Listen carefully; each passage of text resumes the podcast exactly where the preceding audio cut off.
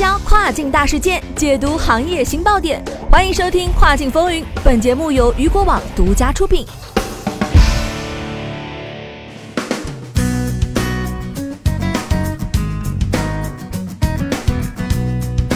Hello，各位好，欢迎大家收听这个时段的《跨境风云》。那么接下来的时间将带您一起来关注到的是，美国暴乱再升级，亚马逊卖家物流怎么办？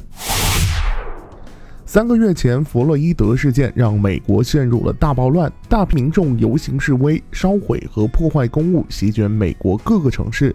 那么再加上疫情的爆发，美国当地物流受到了重创，亚马逊卖家断货的风险。时至今日，美国物流还未完全的恢复。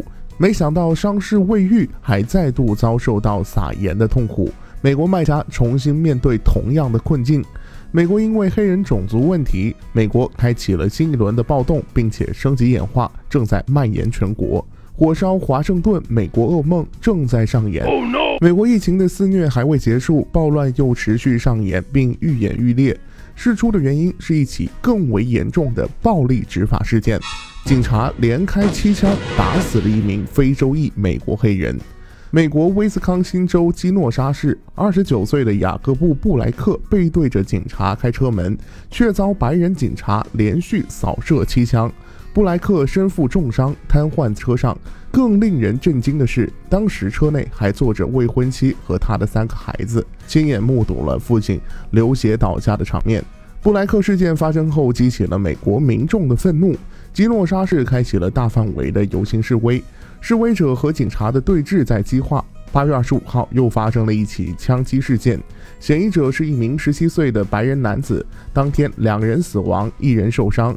截至八月二十六号，暴乱持续了三天，基诺沙市的多处建筑被烧毁，车辆被焚烧，玻璃被砸碎。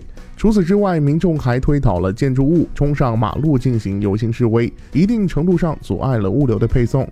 另外，威斯康星州首府麦迪逊市以及纽约曼哈顿、洛杉矶、明尼阿波利斯等地也爆发游行示威。八月二十七号，支持布莱克 NBA 多个球队停止赛事，公开谴责美国队种族歧视和暴力执法的做法。一波未平，一波又起。三月份的弗洛伊德事件持续有三个多月之久，这次的布莱克事件又要多久才会消停？显然，暴动仍在继续，并愈演愈烈的趋势，因为怒火已经烧向了华盛顿。当地时间八月二十八号，华盛顿周围集聚了密密麻麻的人群，这是疫情爆发以来华盛顿最大规模的游行示威。抗议者在林肯堂前声讨美国警察对非裔美国人的种族歧视和暴力执法。在游行会上，黑人领袖马丁·路德·金的儿子马丁三世发表讲话，他说。当下，美国和人民正处于一个破碎的社会。虽然今天是马丁·路德·金“我有一个梦想”的纪念日，但事实上，美国正在噩梦之中。如今，民主正在被膝盖锁住了喉咙。下面的时间，我们来关注到的是新一轮暴乱，卖家处境谁能懂？上一轮暴乱，自卫产品、胡椒喷雾、围脖等成为火热产品，直接登上了热销榜单。而新一轮的暴乱，卖家估计也能热卖一把。不过，暴乱所带来的负面影响也会随即而来。美国当地物流的告急，亚马逊卖家货物也将面临挑战。前不久，由于疫情和旺季的原因，亚马逊提高了库存绩效指标的分数，目的是为了限制发货。很多卖家被弄得头大，在途货物久久未能上架，仓容限制、备货发货问题重重。不少卖家因库存超容被亚马逊罚款十美金一英尺。屋漏偏逢连夜雨，现在又碰上了新的暴乱。美国尾程物流无疑受到影响，派送时间和上架周期无疑会加长。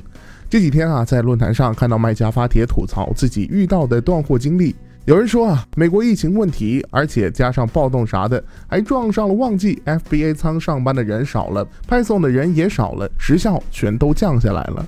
能进仓能发出已经很不错了，我已经不奢求他马上给我发，只要买家不退就好了。吐槽引发了不少卖家的共鸣，你只管努力，其他的交给天意。现在美国那边的只有等亚马逊上架接收了。不过最惨的还有六月份发的美森，到现在亚马逊还没有给我入仓。最后带大家一起来关注到的就是美国尾程物流到底该怎么办呢？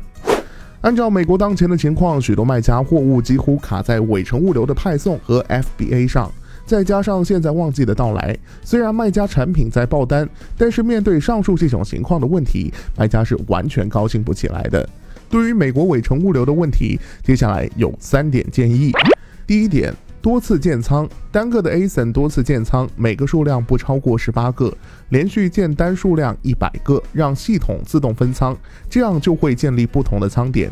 当仓库是终点仓时，货物就会直接上架出售；如果是中转仓，就会进行中转。总之，分仓不一定是坏事。第二点，测试选择快递公司。同一个货物如果有多箱货物都是紧急货件，可以对比进行测试，判断哪箱进仓快。之后就稳定选用这家物流公司。如果货物运输时间紧迫，可以直接询问同行再进行分析。第三点，采用亚马逊官方 AGL 锁仓，不足之处是不论申报多少都需要交税，所以建议卖家们提前了解清楚税率。当下的美国疫情还没有得到很好的控制，暴乱又再次爆发，社会矛盾暴露。在不久，美国进行总统大选，美国正处在动荡的社会形势，做好备货和发货计划，解决物流问题，是卖家在接下来的旺季备战中是否能够成功的关键。所以，卖家们在处理好日常经营的业务之外，还要多关注美国的形势和物流问题，以便做好调整。好的，以上就是这个时段雨果电台给您带来今天的跨境风云。想要了解更多跨境圈的实操干货，也欢迎您继续关注到雨果网。我是大熊，我们明天见，拜拜。